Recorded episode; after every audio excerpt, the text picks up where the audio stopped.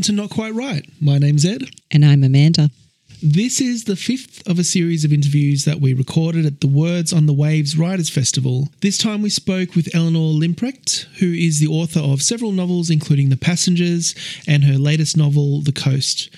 We spoke to Eleanor about leprosy, or as it's now known, Hansen's disease, her process of researching historical fiction, and the challenges that face writers in the 21st century. Eleanor's also the chair of the board at Writing New South Wales, and I've done a few writing courses there.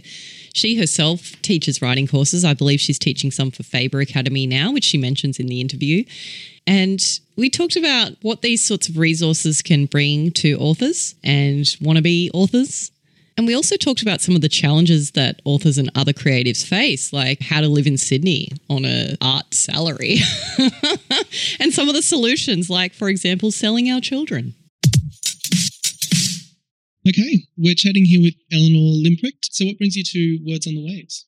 Um, so I'm talking about my novel, The Coast, um, in a session this afternoon, and I taught a workshop called Novel Recipe Workshop yesterday. So, tell us about your novel. So the coast is about a leprosy colony um, to the south of Sydney at Little Bay at the turn of the century. And it's about three generations of a family who end up there. It's about isolation and stigma around leprosy, which is now called Hansen's disease, mm-hmm. and which isn't really talked about in Australian history. Is this a real place that was? It is a real yeah. place, and it's a real. It's based on research, and it's based on a lot of it is based, I mean, it's fictionalized, but based yeah. on stories that I've researched. I think you think about leprosy as being an ancient right? fiction yeah. and not really something you see in the modern world. Yes, but it was a thing in Australia, and um, and people were locked away. There was a Leprosy Act in 1890, and people who were found to have leprosy were forcibly locked up, you know, until they were found to not, and generally they died in mm. in that sort of colony or lazaret. When I think of leprosy, funnily enough, I think of Princess Diana because I know that she, um, in her time, spent some time with people afflicted with it and um, was known to have worked with people um, who were suffering from that illness. And I think she herself helped to destigmatize it a little bit. Yeah, and and it's amazing the stigma because mm. it is ancient. It comes mm. from a lot of it comes from the Bible. So it is actually now called Hansen's disease. Mm. And the reason they changed the name was to to try to take away some of that stigma around it as well. Mm. Um, in my novel, it's still called leprosy because they didn't change sort of the terminology around it until later, until the 1950s. But it is completely curable now, and people aren't locked away anymore with it. But mm people still use that language. It's really interesting. I remember like during the COVID pandemic, people were still, there were still some headlines about, you know, I feel like a leper or something. And it's mm. actually, that stigma isn't quite fair, is it? Because it actually wasn't at all a contagious disease. Wow. Okay. That's a, that's a misconception around it. Yeah. So that, that's the coast. That's the coast. And tell us about some of your other novels. So before that, um, my third novel is called The Passengers, mm-hmm. and it's about war brides um, during World War II from Australia who um, married American soldiers and went to the US. So one in particular it focuses on, and um, and it's about what it means to fall in love um, during wartime and completely move countries and things not being maybe as you expected. A lot of Australian, actually, it's the biggest migration of any Australians ever was the migration of, of, of Australian women um, to overseas as war mm. brides during World War II. Wow. Yeah. Okay. Did not but it's not really, again, it's not talked about in the history mm. that we read about World War II. Is and this, sorry, is this something that interests you, like bringing these little pieces of history out into into the light? Yeah, definitely. Yeah. I'm very interested in um in sort of unspoken about things mm. and and that was the passenger I mean the passengers definitely those stories I went and met war brides in the US in, in their 80s and 90s, and they were Australian, and they still thought of themselves as Australian, even though some had never been back since yeah, wow. since they moved over there in the 1940s. So, and how do you come across these facts then, if they are so little talked about? Um, I just am interested. I think I'm really interested. Um, I'm particularly sort of attuned to human stories and ones that for some reason interest me. And the reason I was interested in the passengers is kind of um, evident because I'm an American who's moved here. I met and married an Australian, and I moved here really quickly for love. And and you know, it was it was challenging in 2002, which is 21 years ago. And I think when I learned about these stories, I thought, how challenging would it have been in you know 1947 when Mm. and with far less prospect of returning home again. really hard to return home. And there was no way of actually, you know, Googling the person and making sure they were legitimately who said they said they were. Yeah, right. and there was no, um, you know, you couldn't call, you couldn't um, easily fly back and see your family. There were all sorts of things that were, and then over there, it was really hard to get a job, and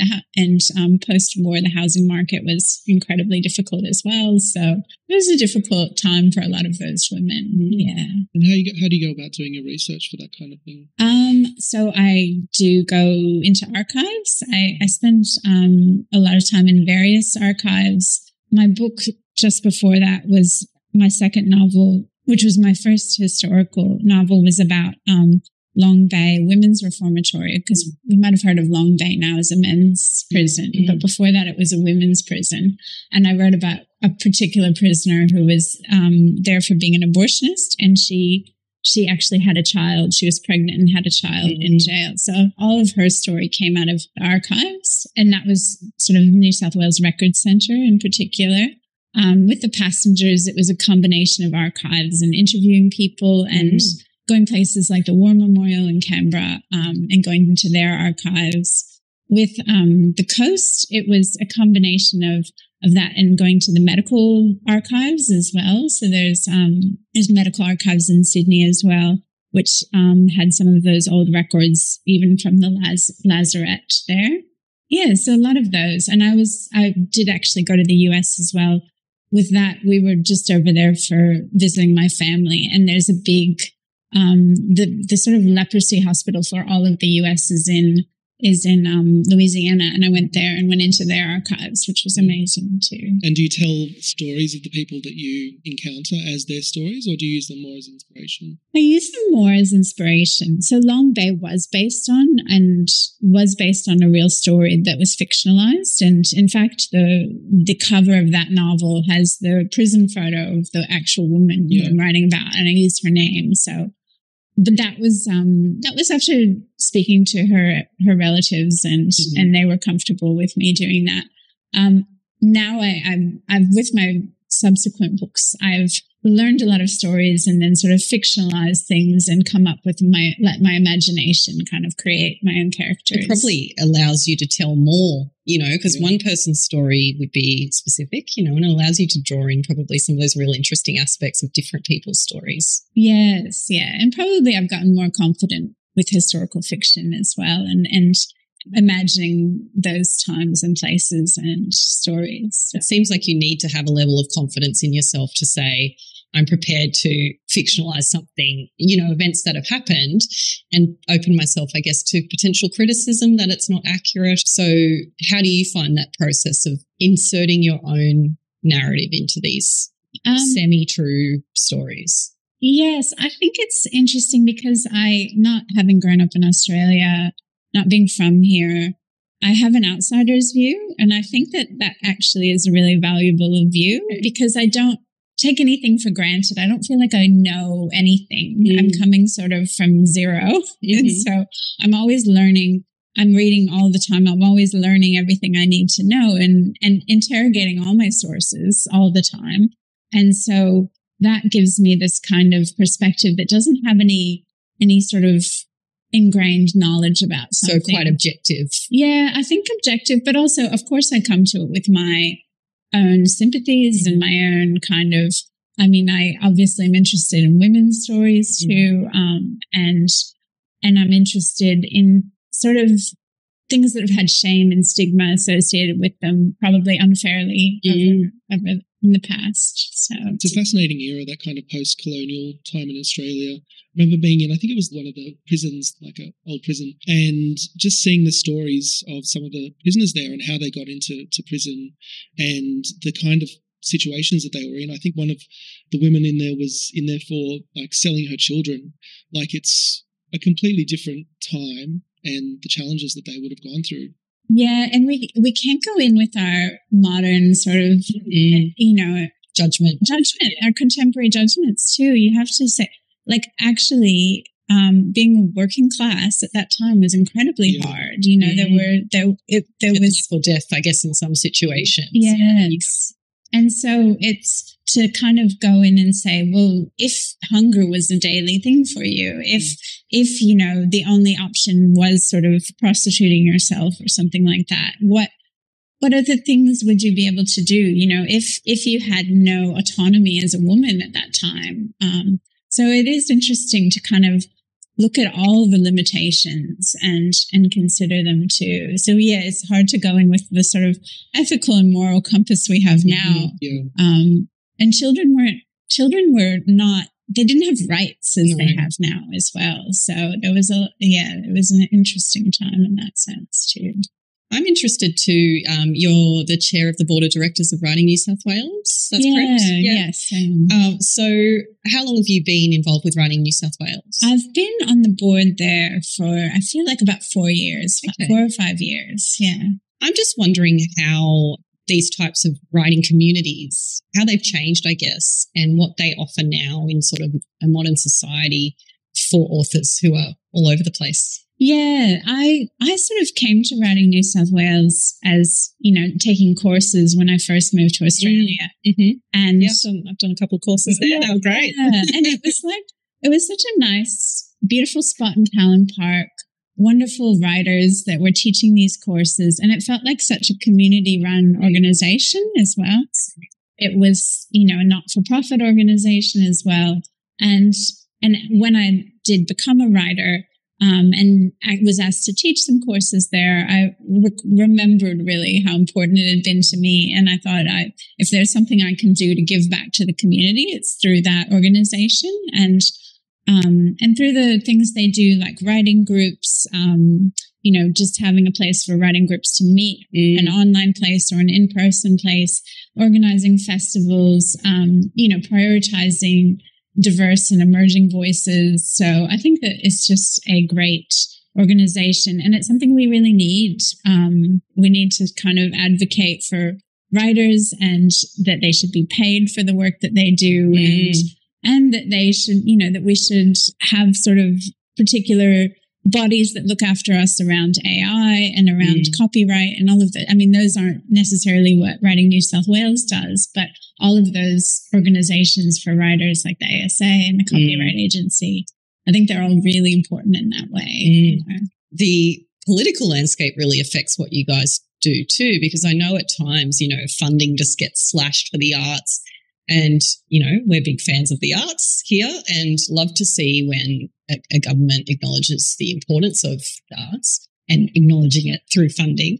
So, how do you find that the funding opportunities change what you guys are able to do? So it, it certainly was a challenge to Writing New South Wales when they didn't get the multi-year funding from Create New South Wales. But the amazing thing about the leadership there and the the CEO Jane McCredie, I mean, the the financial reserves are really strong. There has been funding from other places. There's been year by year funding from Create and from OSCO and and also so, there's still that community there's still there. the community, There's still still, and and so does it change what they can do? They could certainly do more with Mm. more. More events and things like that, or Yeah, what do you and and probably have you know wouldn't be so stretched if you Mm. look at if you look at um, salaries for arts roles across Australia. They're so low. I don't I don't know how people live in Sydney and Mm. and it, it just is if those bodies if they were funded better, you know, if if those um, not-for-profit organizations could pay more people more to Mm. work for them, Mm, to feed ma- back more into the art yeah, community. absolutely. But there is that whole lovely image of the starving artist, you know, a bit of pressure never goes We can astray. always start selling our children again. I, I don't know if anyone wants my teenagers. um, I want to pick up on something you said about AI and how you think that that is going to affect the future of writing. It's really interesting. Um, I was thinking about it the other day quite a bit because I think it is very frightening that um, that people are just. I think students use, are using it in universities, and there's a mm. lot of. Um, but I also think, um, and I was playing around with it. My friend was asking me to help him with his speech at his brother's party, and I was quite busy. I was like, put it into Chat GPT and see what it says. And it wasn't very great, I'm going to say. And I think that still there is a completely a role for writers who know how to write and know how to see. And I mean, it, it just, it can do very average writing. It mm. can do average drawing, but yeah. can it do great? Mm. Yeah. Can it do great work? I think the hope is it will get rid of a lot of the menial writing. Well, that's right. And I don't think it, that it's bad in that sense. Mm. But the worry is that people just think, I don't ever have to write, and they rely on that. And they don't develop those skills because how do you become a great writer? You write, mm. you know, you write mediocre things for a long mm. time. Mm. And you're never going to get over that mediocrity if you're not practicing. So I think the thing to be seen as well is if people would want to write, read something that is written by an AI, or if they need that connection with an author and someone who has you know something to say. Even if the writing was great, it's hard to imagine that people will connect with it on the same level. Yeah, the humanity. Yeah. I mean, that's certainly what interests us, like human stories or yeah. what interests me and things. I think the other thing that's quite scary though is is the when um, it can take photographs and you know and or the deep fake. the voice the deep fake yeah, things are an entirely different side of of frightening. And i suppose people might be saying well this is the writing of a real person and they might not be a real person. It's that misrepresentation yes, isn't it? As you said you mentioned university students the idea that they're presenting that as their own work. I think mm. that's what people react to when you've used tools like this as a writer, and I have too. I use it for various different things, not for my fiction writing, but like you say, just day to day stuff. And you can see how it's a very useful tool. It's a bit like Googling and very efficient at collating a lot of information together. And I think most people can agree that that sort of usage is fine. You know, you're just using it for your personal life to make get rid of some of the menial tasks, for example.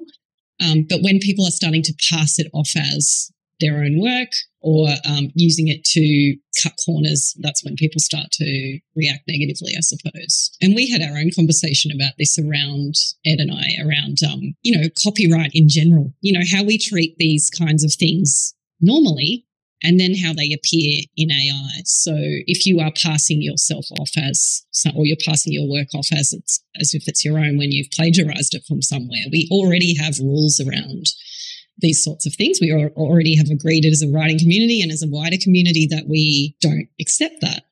But then it's how do we apply those same principles to the world of AI, which is quite different in terms of how it. You're talking about how how we protect writers from yeah, how we, from the same work. evils, I suppose. How yeah. do we? And I think that's what most writers want to know: how are we going to be protected from this kind of stuff? And how, especially those who do produce published work, how am I going to stop my work from getting stolen and used by AI? I think. Yeah, I think that is a really good question because it obviously does this big wide um, it casts a really wide net and it just grabs a whole lot and pulls it in. And you think what if my work is caught in that net? Yeah. that's on online somewhere. So that's right. And you're not being reimbursed at all for that no. usage of your work. And it seems very different. I mean we all know as writers that we take every influence around us and we do use things consciously or otherwise that have been done by other people. Yeah. Um, but when a machine is taking that and reproducing it and passing it off as something else, I think that's a little bit different. Yeah. No, they're big issues and they're things we all are. I think every writer should be paying a lot of attention and considering. Too. Mm. Yeah. Was there anything else that you wanted to um, put out there? Yeah, so um, at the Faber Academy, there's a, they do these writing a novel courses and memoir writing, and it's um, run through out of Allen and Unwin as well. Okay. But um, but the tutors are all published authors in various fields, and so I'm teaching a daytime writing um, a novel course in Sydney. Okay, so it's face to face. Face to face. I know. Novelty which is really exciting. I'm excited about it from 10 to 10 a.m. to 1 p.m. and it starts in late July. And there's one scholarship. I think the applications close on Monday for that scholarship, so they might be post this. But I think that the applications for the course are open until um, mid June. So yeah, it'll be really lovely. And and we talk about all of the kind of aspects of novel writing and then also do a lot of writing exercises Mm. and and um, reading each other's work too. Uh, what's the target demographic for this course? Is it people who are coming to it for the first time? Is it people who are maybe workshopping, uh, you know, a first draft that they already have? I think it's a mix. So you do get a mix of people. Some people have done masters already in Okay. creative writing and they come in and because they just want to continue Connect, uh, and connect. yeah. And the wonderful thing about the Faber Academy, because it's in a public, because it's run out of a publishing house, they have access to editors and mm. and you know publishers and things like that. They actually launched their anthology here at Words on the Waves. Oh, wow. Um, they publish an anthology of the students' work, and that goes out to like editors and agents. Yeah. So Wonderful. What a great opportunity for writers. That's awesome. Yeah. So Well, thank you very much, Eleanor, for chatting with us. It's been great. thank you. Thank you for listening to Not Quite Right. If you'd like to reach us via email or follow us on social media, you can find all the links on our website, notquiterightpodcast.com. That's W R I T E. And if you enjoyed the show, we'd love it if you could leave us a five star review on your favorite podcasting app. Something doesn't seem quite right.